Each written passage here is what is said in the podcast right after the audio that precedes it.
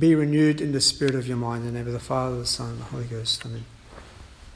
So dear friends, in the last few sermons we've been looking at this ability to judge, think and act rightly. And last sermon I spoke about how God gave us the four cardinal virtues to be able to assist us in that. And last sermon we looked at the virtue of prudence and how that is to moderate all that we think, do and say. And I gave you some tips, some rules that might be of assistance to you there. And today we're looking at this gift of fortitude, which is so essential for us in the spiritual life. And fortitude is given to us to be able to endure the difficult things, or to act bravely in going about doing the things that we are expected to do. And so fortitude has the twofold aspect of being active and passive at the same time. So it can be some situations require us to act bravely or to do something, whether it's just get up and go to work or do our duty, or other things require us to just to be able to endure, to suffer well the difficulty that we are confronted with, whether it's with something we lost, a friend, family member, some sadness that has come over us, some trial, some difficulty, to bear it with patience, humility. That requires fortitude. So fortitude is both active and passive, and both of them are needed at different times. Sometimes it's a question of doing something, enduring something difficult. Other times it's a question of suffering well, bravely. And more often in our life, it's a bit of a combination of both. But more often, really, real heroism is shown in the ability to endure difficulties. So, and we're going to look at that. I think the problem is when we speak about fortitude, we can have a wrong understanding of what we're talking about. And so I'm going to try and give some clarity, some rules, some guidance and assistance for us in this aspect. Fortitude also has with it accompanying virtues. One of them is regarding that passive aspect is that of mortification of the flesh. And then later on we'll see a bit more of that when it comes to the virtue of temperance, because temperance's goal is to help us there. But it helps us to mortify our fears, our anger, our lusts, all these things. It helps us to moderate these things more according to our duty of state. But along with it is that virtue of endurance in the difficulties, and the courage to endure difficulties, and the courage also to act bravely in the difficulty. It also has the ability to aid us to be tranquil, amidst the storm around us. We are even in our temper, and that's not easy. And along with that is the spirit, it brings with it is that spirit of detachment. But in this case of fortitude, we're talking here of letting go, in the sense of the martyrs who were willing to let go of even their life for the sake of a higher good, and that is for the sake of eternal life. And here martyrdom is the one of the key realities in the lives of the saints who were the dead to the world, so to speak. But connected with this virtue is also those other beautiful virtues which work as a great assistance, and that is magnanimity, which gives us the ability to willingness to do great things for God. I want to do something great for God in my life, and little can be little things, like in the way of Saint Teresa of Lisieux, whose feast we celebrated recently. Those little triumphs each day over self. And the magnificence, the virtue that inclines us to spend lavishly on others, to build things for God, whether it's a church or a hospital, or do something for our neighbour. I had a friend who was quite well off, and he would often donate machinery to the hospitals, machinery which costed hundreds of thousands of dollars, to be able to assist the hospitals to provide better services or other services which they wouldn't be able to provide without this technology. Today we tend to make fundraisers and expect everybody else to pay for things, but he wanted to give what he could without asking anyone's assistance. He wanted to make this generous sacrifice, this coming from this generous spirit which you had. Again, of course, that's related to the virtue of detachment. Letting go for the sake of a higher good. It comes with this virtue also the virtue of patience that allows us to moderate the evils that we suffer in this life, humiliations, insults, and all those things which tend to often lead us today to disordinate sadness, falling into the sin, and I'll add the word sin, of depression, discouragement. It is a sin to grieve the Holy Ghost in this way. I've been insulted, we bear it manfully. Holy Ghost allows us the gift of fortitude to be able to endure the difficulties, the insults, the humiliations, and you see it today. You say something to somebody and the first instance they sulk. They walk away and sulk. They chuck a tantrum, get over it. But they are all effeminate. As soon as you say something they don't like or they feel hurt by it, what do? They chuck a tantrum. They sulk and they walk away. They don't confront things manfully with the virtue of patience, humility, which fortitude requires of us. Fortitude gives us this constancy in the strength of mind. And this is a mark of the saints. Saints were always, what we say in Latin, semper idem. They were always the same. Unlike modern man, one day he's happy, one day he's sad, one day he's over the moon, exuberant. The next day he's downcast, he barely say hello to you. The saints were always of even temper. This is the virtue of constancy, which is linked with this virtue of fortitude. Fortitude, the great tool to help us grow in that is what our Lord says is the growth in the love of God. Love God with your whole heart, your whole mind, and your whole strength. If we put God first, then we'll have the supernatural optic by which we judge everything and be ready to let go of everything for the sake of the love of God. And this is then our great strength. Ability to have somewhat foresight, but not in the sense where we spoke about for that of prudence. Prudence allows us to think ahead and see what might come up in the future. But here, the fortitude, the foresight of prudence is to see what will come up in the future and allow us to be aware of what it's going to cost us, and then the courage to say, yes, I know what it's going to cost me, either for in terms of either action or in terms of enduring suffering. But yes, I consent to that, and I wholeheartedly am determined to continue on this path. A great assistance is for us here is to meditate, to think about why am I here, to think about the life of our Lord, the saints, what they endured, how they were brave, how they were manful. And I think, if I can say, I think we don't meditate enough on the lives of the saints. Most of us don't even spend time reading their lives. And, we celebrated yesterday the beautiful feast of Our Lady of the Rosary, which commemorates the beautiful battle of the victory of the Christians over the Mohammedans. The stories of the lives of the saints, the victories of the Catholics over the enemies of our faith.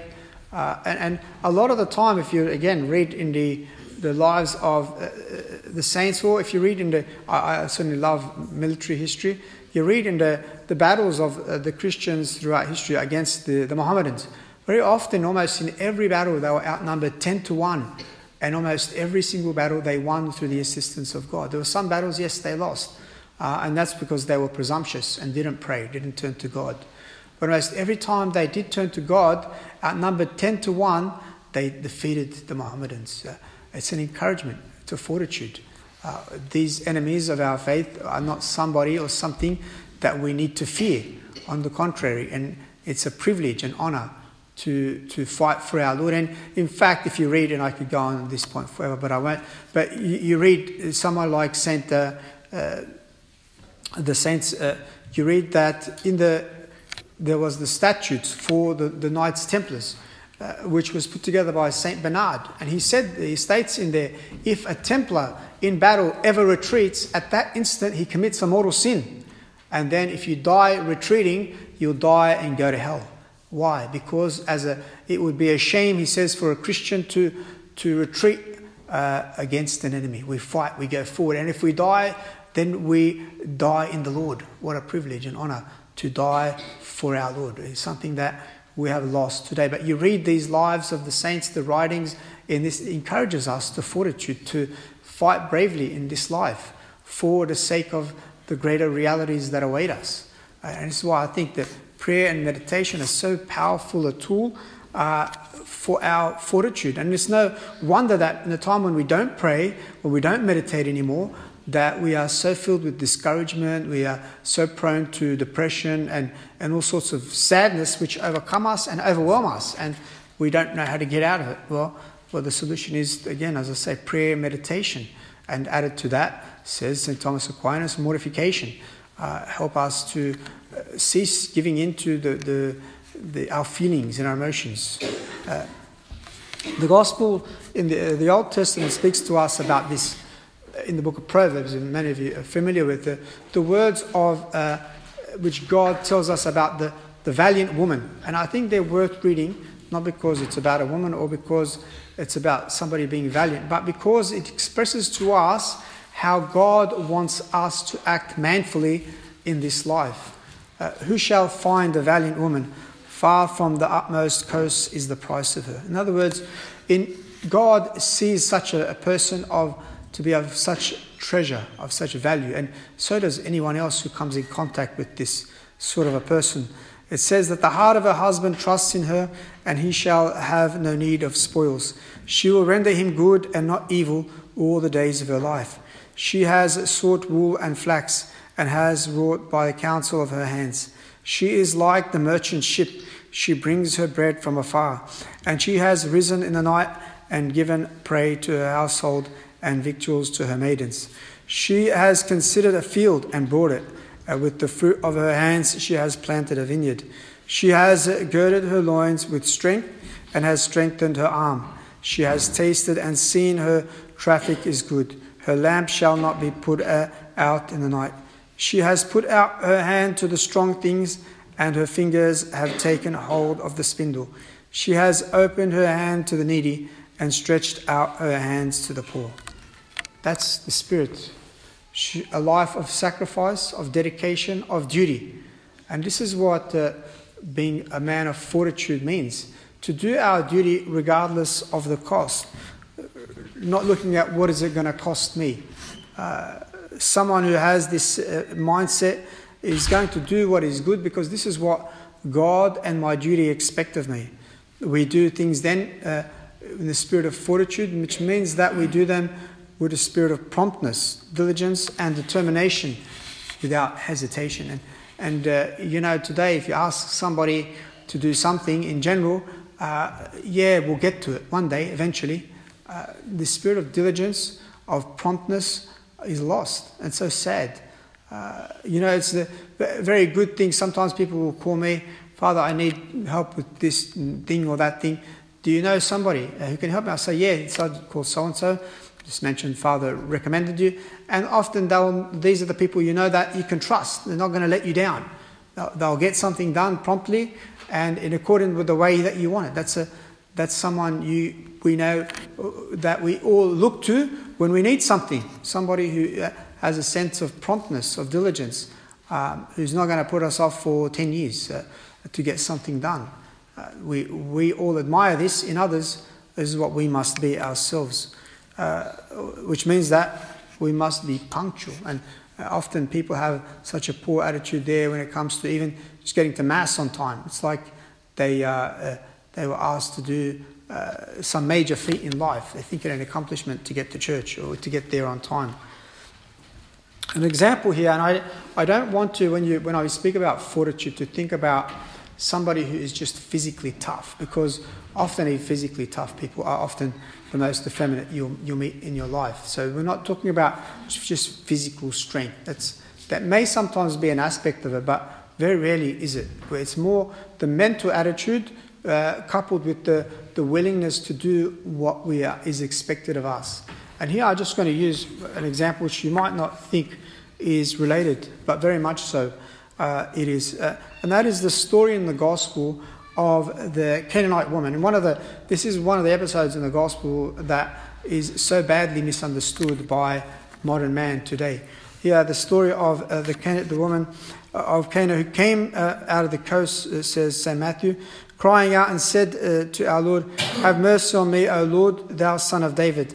My daughter is grievously troubled by the devil, who answered her not a word." In other words, our Lord just seemed to ignore her.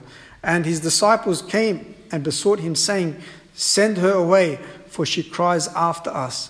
And he answering said, 'I was not sent but to the sheep that are lost of the house of Israel.' But she came and adored him, saying, 'Lord, help me.' Who answering said, 'It is not good to take the bread of the children and cast it into the dogs.' But she said, 'Yea, Lord, for the whelps also eat of the crumbs that fall from the table of their masters.' Then Jesus answering and said to her, 'O woman, great is your faith. Be it done to you as you will.' And her daughter was cured at that hour." The woman was determined. The woman had a problem. She sought a solution. She sought our Lord, and she had confidence in his power. Problem is that she knew very little about our Lord. We all here know far more of our Lord and about him and who he was and his whole mission and what he done than she did at all. She just knew he had some power, miraculous power. And yet the disciples cast her aside. Our Lord at first totally ignores her. And then on top of that, our Lord somewhat humiliates her.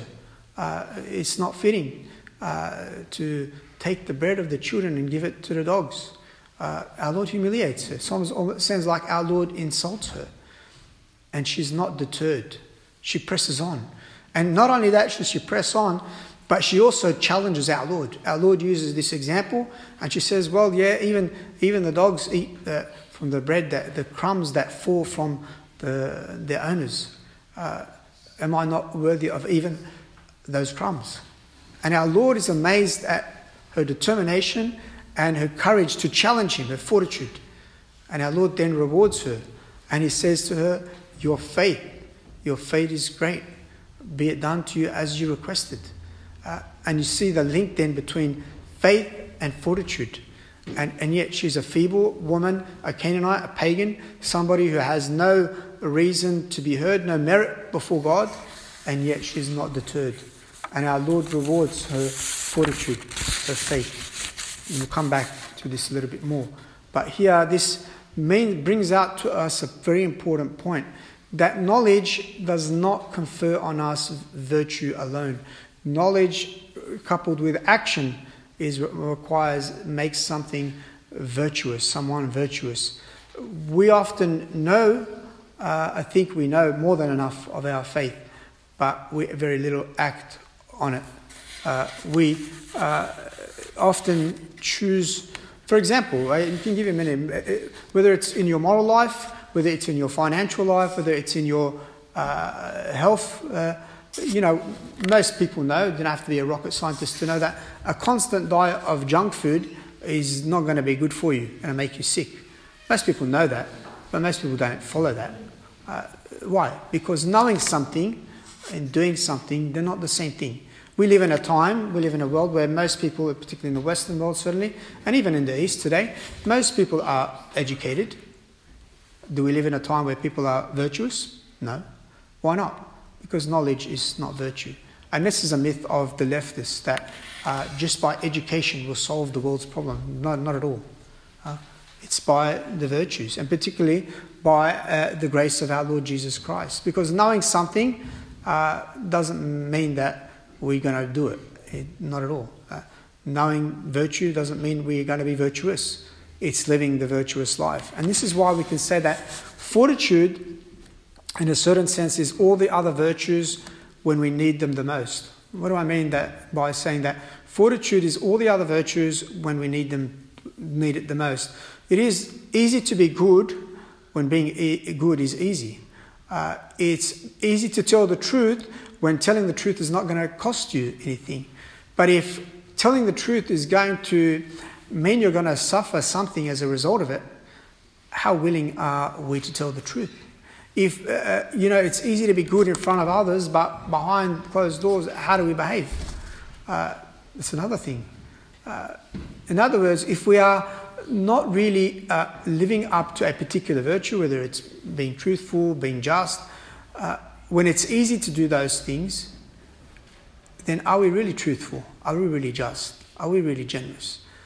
It's easy to put on a facade, and it's easy to be good when others are watching us. But when they're not, how are we? And to be good, to be just, to be virtuous, in those times requires really virtue of fortitude. Because it's easy for us to appear good. I remember that, it's easy that when we talk about this vice of hypocrisy. Hypocrisy is, as one priest well said, it's the virtue that, the homage that vice pays to virtue. In other words, even vice knows to put on a fake facade. And most people today are fake. And I'm not talking about the external appearance of people. That's, to some degree, that's important to make up and all that and those things. They're somewhat an act of charity. But talking about the internal fakeness, empty, shallow, and hollow, because they lack virtue, and particularly the virtue of fortitude to do the right thing. And we see this, again, if I go back to the example of the Canaanite woman. It was hard for her. The disciples of our Lord rejected her. Our Lord appeared to reject her, and yet she pressed on. She was determined, regardless of the humiliation, the insult. She could have walked away and do like so many people do. Aren't you supposed to be a man of religion? Aren't you supposed to be merciful? Our Lord would have just walked away, ignored her. You can poke all the insults back you want, but she embraced the humiliations. And she responded very, very wisely, not insulting our Lord, not rebuking our Lord, but reasoning with our Lord. What a beautiful attitude. What a beautiful response. What a courageous response. So easy it is when our passions get flared up to respond with our passions instead of being calm, cool, recollected, and looking at the situation as it is and addressing the situation as it is. That's the beautiful spirit that she demonstrated for us. Today, we have in the modern world, both in the church and the state, a world ruled by effeminate people, immoral, degenerates, and perverted, both in the church and in the state. And here the prophet Isaiah warned us many years ago, God would send this reality as a punishment. I will give the children to be their princes, and the effeminate shall rule over them. And the people shall rush one upon another, and every man against his neighbor. And these effeminates become, as I've said to you before, they become tyrannical, not merciful. And you see today, this whole garbage of the yes vote for, as if they care about the Aborigines. Give me a break. The whole of Australia is suffering from the great rate of inflation. Everything is going up, and then they tell you they care about these people. Well, how about helping the greater bulk of Australia? Nobody cares. Nobody cares. It's just a facade to justify their perverted agenda. And in the church, we see the same thing. 5 cardinals recently, they wrote to the Pope asking for some clarity on his perverse agenda. 5 cardinals. Where are the rest of them to write and say, we are concerned about the perverted agenda in the direction you're leading the church? Silence. From those who know better. They know the catechism. They know the faith. Where are all the hundreds of them to write along with the bishops? We have a problem with your perverted agenda. But you see, it's easier to go along. It's easier to turn a blind eye, both in the church and in the state. And in the state, it's easier to, as a Catholic, say, well, it's just politics. I don't get involved in politics. Really? Well, politics gets involved with you, whether you get involved with it or not. It's going to affect you, whether you get involved or not. You live in this world, whether you like it or not. Oh, that's the bishops, that's the Pope. It's your church. You should be concerned. You should say something. You're the bishops, you're the cardinals, you're the priests. You should be concerned. It's going to affect you, and it's going to affect the church. You're not going to be exempt from it. Whether you want to ignore it or not, it doesn't take away the problem. It just makes it worse, and it makes you more culpable. Knowing the truth and then doing nothing about it only makes you culpable in every field of life, whether it's secular or religious. You know better, and therefore if you don't do better, you just become culpable. You can't walk away from seeing, knowing, or hearing the truth, and think that you're going to be the same before God and men when you stand in judgment. If somebody witnesses a crime and they say nothing about it, they're not in the same state as somebody else who didn't witness the crime and they ask me, well, I didn't know. Somebody who witnessed it and says nothing, they're called an accessory to the crime. So same thing for us. When we hear of our truths of our faith and we don't live up to it, well, we become culpable before God and men. We have a duty before God. That's why St. James says, be ye doers of the word and not hearers only, deceiving your own selves. You know, most of our forefathers, they never got a university degree. And yet, we with our university degrees and all of our education, most of them probably never had a fifth grade education. And yet, they were far more virtuous, noble, and wise than we will ever be with all of our education. Has it made us better? I think not, because we don't have the virtue upon which knowledge must truly rest for it to be great. And without that virtue, particularly that of fortitude, we will more likely not save our soul, because we live in a time of perversion all round. And without the courage and the conviction, we will not live up to what is required of us, and therefore we'll suffer the consequence of that. You know, St. Thomas Aquinas, one day his sister wrote to him, asked him how to be a saint. And he wrote back one thing, but three times. He said to her, you must will it, you must will it, you must will it. In other words, you must want it with your whole heart, your whole soul, and your whole mind. That's how you become a saint.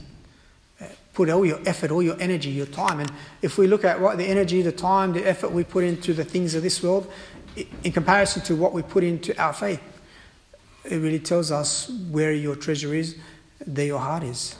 You know, a very stunning thing that dawned on me recently, and it was just a few words I saw, and it was very... It's a heart-rendering statement, and that is King David. You know the story of King David and Goliath, the little boy David. David conquered Goliath, but David himself was conquered by Bathsheba. And you'd think that Bathsheba was a far weaker challenge for David than Goliath was. I mean, you'd be more terrified of Goliath than you would be of Bathsheba. And yet, because David didn't conquer himself, he himself was conquered by a weaker thing. And this is so important for us. We can, and again, that's why I say, don't make the mistake that when you think about fortitude, you think about being tough. No, it's about acting manfully. And here, St. Augustine says, for this reason, conquer yourself and the world lies at your feet. You know, we all know how much greatness a virtuous leader, a virtuous man can do for those around them. And here, St. Augustine himself, of all people, should know. And he tells us in this regard, well, how do we conquer ourselves? He says, God does not command the impossible, but by commanding, admonishes you to do what you can and to pray for what you cannot, and aids you to do that what you need to do with his strength. And so we look to God for confidence. You know, another example, which again, I use so many examples of the women, because sometimes when we speak about fortitude, again, I don't want to use the men saints, because you'd be thinking of some heroic deed. But you know, another beautiful woman I often think of in the Old Testament, one of my favorite characters is Abigail. And most of you know who's Abigail. Well, Abigail was a woman whose husband, Nabil, he was a terrible, foolish man. And King David, when he was escaping from Saul, he sent his men to ask for some help. And he rebuked them and he insulted David. And so David said, well, gather up his men. We're going to go and we're going to put this man to death. His wife, Abigail, on hearing this, she gathers up all the food, she gets her maidens, as much resources, money, food for King David. She rides on her horse with her maidens, and they confront King David head on. and she bows before him, presents all this wealth, all this food, all these material needs, and she apologizes for the foolishness of her husband. She pleads for mercy for his soul, and she moves the heart of King David to mercy and lets him go. And that evening she tells her husband what had taken place, and upon hearing this, her husband is so struck that he has like a heart attack, and he dies.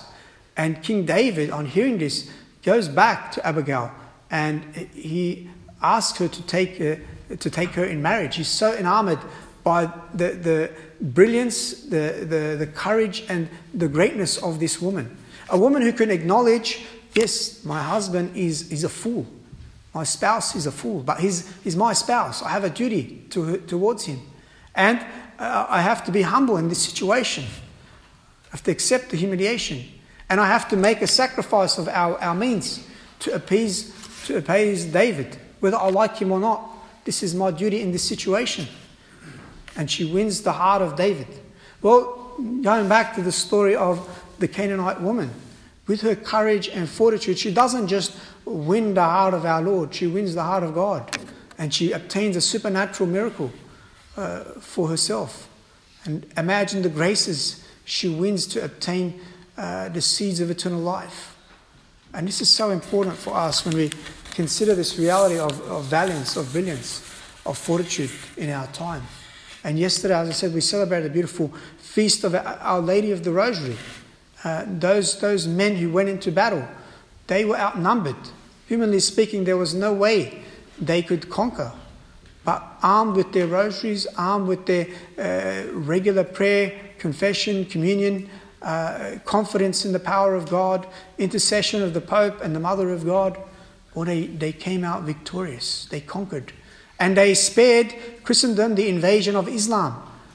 Without that battle today, probably we would all be bowing to Mecca, infidels, enemies of God on the road to hell.